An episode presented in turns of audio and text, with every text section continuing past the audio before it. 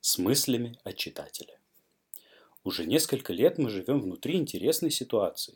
Почти все люди, не только читатели, но и писатели, а еще многие художники, видеооператоры, фотографы, и каждый претендует на аудиторию, даже ретвитчики.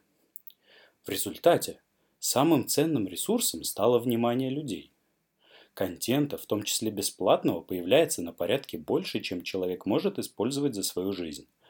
А самих людей больше не становится.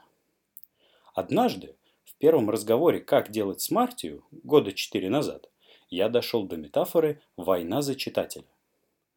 Как берут штурмом укрепленный район?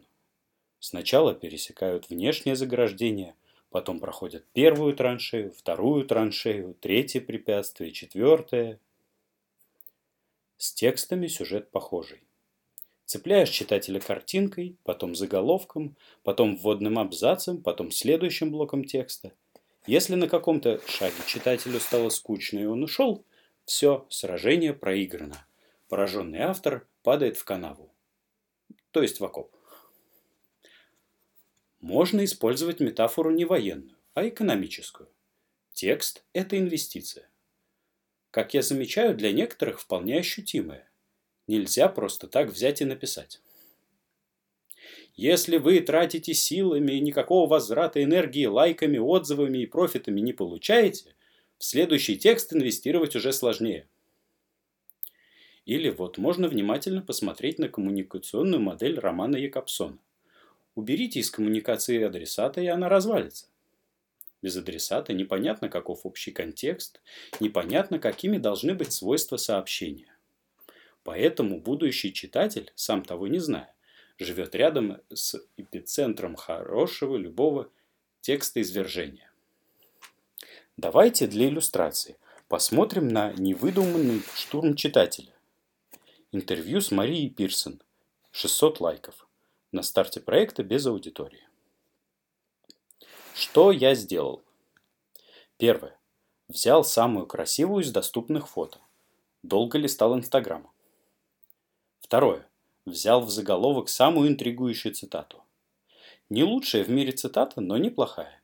Теперь читатель в первые пять секунд получает красивую дерзкую девушку-шпиона в чужом, вероятно, опасном мире. Чудовищная и безотказная попса – Третье. Дальше я поместил шпиона или шпиона без кавычек, читатель еще не знает, в Дольче Виту. Президент Кристис, видеокамеры, вот это вот все. Четвертое. А оттуда сразу переправил в свинарник. Контрасты перепада еще один трюк из простейших. Но никакого вранья. Мария и впрямь за неделю поработала и там, и там. Пятое. В следующем абзаце я наконец объясняю, кто героиня и, и о чем статья. Слишком долго заигрываться нельзя. Читатель запутается, почувствует раздражение и уйдет. Шестое. А вдруг переводчики читателю не интересны? Тут же снова включаю режим драмы. Следующий абзац о провальной попытке. Люди любят драму. Дальше по тексту тоже используются подобные тактические штучки – чем дальше читатель заберется в текст, тем меньше шансов, что он бросит его читать. Самое эффектное я обычно стараюсь вытащить в начало, так как первая линия обороны – безразличие, самая труднопроходимая. Тактика, стратегия. Итак, война за внимание. Как и в настоящей войне, выигрывают участники с более профессиональным отношением. Умножаем его на время тренировок, чтобы получить мастерство.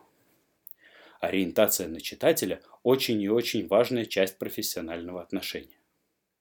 Александр Митта говорит сценаристам, дилетант полностью, поглощен проблемой самовыражения, а профессионал думает о том, как овладеть вниманием зрителей. Это верно не только для сценариев. И не стоит думать, что работая на удержание внимания, вы прекращаете самовыражаться. С чего бы? Автору текста не меняется, темы ваши, просто появляется каркас ограничений. А ограничения – это отлично, поверьте. Как ориентируются на читателя авторы-новички? Они останавливаются на мысли. Надо выбрать удачную тему и понятно донести до читателя содержание, которое ему понравится. Тогда читатель получит пользу и станет счастливее. Для технических и нишевых текстов этого и впрямь достаточно. Рационально просчитать, какая информация необходима, и выдать ее. Читатель, вероятно, будет удовлетворен, но ни текст, ни авторы не запомнят. В более сложных текстах рациональный слой тоже нужен.